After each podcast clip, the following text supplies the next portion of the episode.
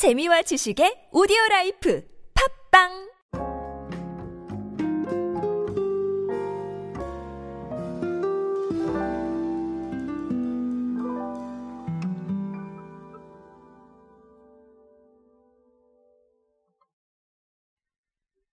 자, 메타버스라는 이런 논의들은 사실은 너무나 많이 이루어지고 있지만 이 플랫폼이라는 단어로 접근하시는 분들은 그렇게 많지 않으신 것 같습니다. 사실 메타버스는 좋은 기술이고요. 아주 흥미로운 기술입니다. 하지만 어, 우리가 기존에 있었던 뭐 예를 들면 유튜브가 생겨서 유튜브에서 광고를 하고 SNS가 생겨서 SNS에서 광고를 하고 이런 것처럼 플랫폼의 한 형태로 새롭게 진화하고 있는 상태로 보시면 조금 더 이해하실 만한 게 많아집니다. 저는 그래서 이것이 메타버스 마케팅이다라는 제 책에서도 그런 부분들을 많이 강조를 드렸었는데요. 어, SK텔레콤도 아마 이런 부분에 많이 신경을 쓰고 있는 것 같습니다. 그래서 어, 오늘은 그 이야기를 준비했습니다. 오늘은 SK텔레콤의 이야기로 함께 하시죠.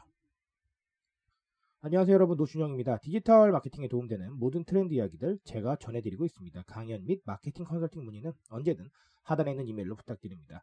자 SK텔레콤이 메타버스 플랫폼인 이프랜드를 가지고 있죠. 그런데 어, 이번에 제가 좀 보니까 아주 흥미로운 것들을 하고 있어요. 월요일부터 일요일까지 굉장히 다양한 콘텐츠를 정규 편성을 해놨습니다. 마치 TV 편성표처럼요.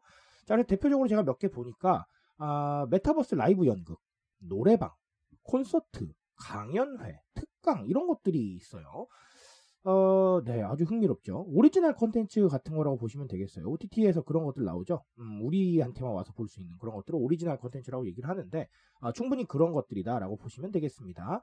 아, 글쎄요. 뭐, 일단은 SK텔레콤이 이 이야기를 전하면서 가장 핵심적으로 얘기했던 게 이제 메타버스 라이브 연극인데요. 단순 연극이 아닌 16부작 창작극이고요.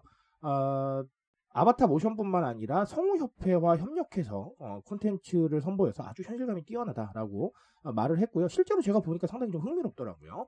뭐 아바타 노래자랑 이런 것들도 있습니다. 아까 말씀드린 대로. 어, 그렇죠. 제가 개인적으로 말씀을 드리고 싶었던 얘기가 사실 SK텔레콤이 그대로 다 하고 있어서 제가 다 말씀을 드릴 필요가 없을 정도로 완벽한 사례가 아닌가라고 생각을 하는데요.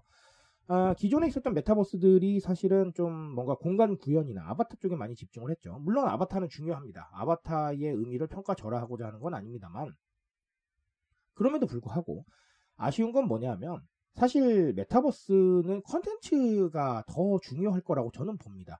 이게 무슨 얘기냐면 아바타를 아무리 잘 만들어놔도 할 게 없으면 그냥 끝인 거예요. 그쵸?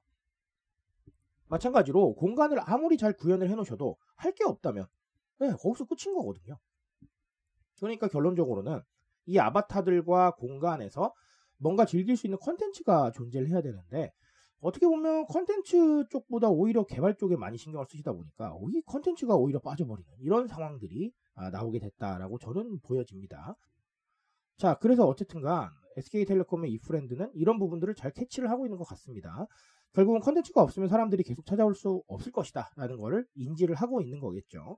저는 그래서 앞으로의 메타버스는 이 컨텐츠라는 부분에 좀 더 집중을 해야 된다고 봅니다. 결국은 제가 아까도 말씀드린 대로 아바타를 가지고 무언가 할 게 있어야 되고요. 이 구현된 공간에서 무언가 할 게 있어야 돼요. 자, 이게 바로 컨텐츠다라고 보시면 되겠습니다. 이 컨텐츠를 위해서 우리가 많이 노력을 해야 되겠고요.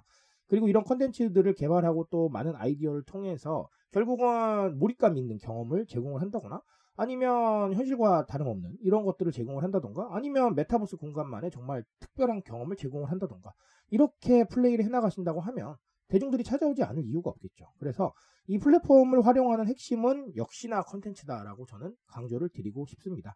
자, 근데 이게 꼭 메타버스만의 얘기는 아니에요. 아, 제가 메타버스를 핵심적으로 말씀을 드렸지만 사실 메타버스뿐만 아니라 일반적인 어떤 상황들 아, 유튜브에서 branded 컨텐츠를 하고 있는 수많은 기업과 기관들을 보게 되면 컨텐츠는 여전히 중요하고 아주 좋은 개념입니다.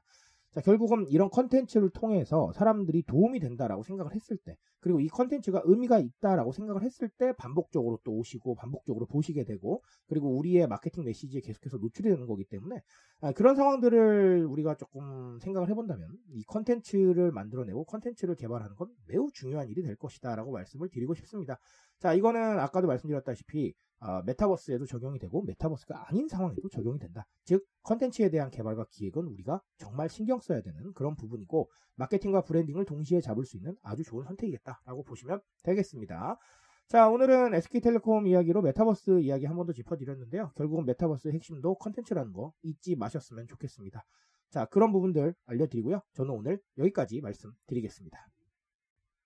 트렌드에 대한 이야기는 제가 책임지고 있습니다. 그 책임감에서 열심히 뛰고 있으니까요. 공감해 주신다면 언제나 뜨거운 지식으로 보답드리겠습니다. 오늘도 인싸 되세요, 여러분. 감사합니다.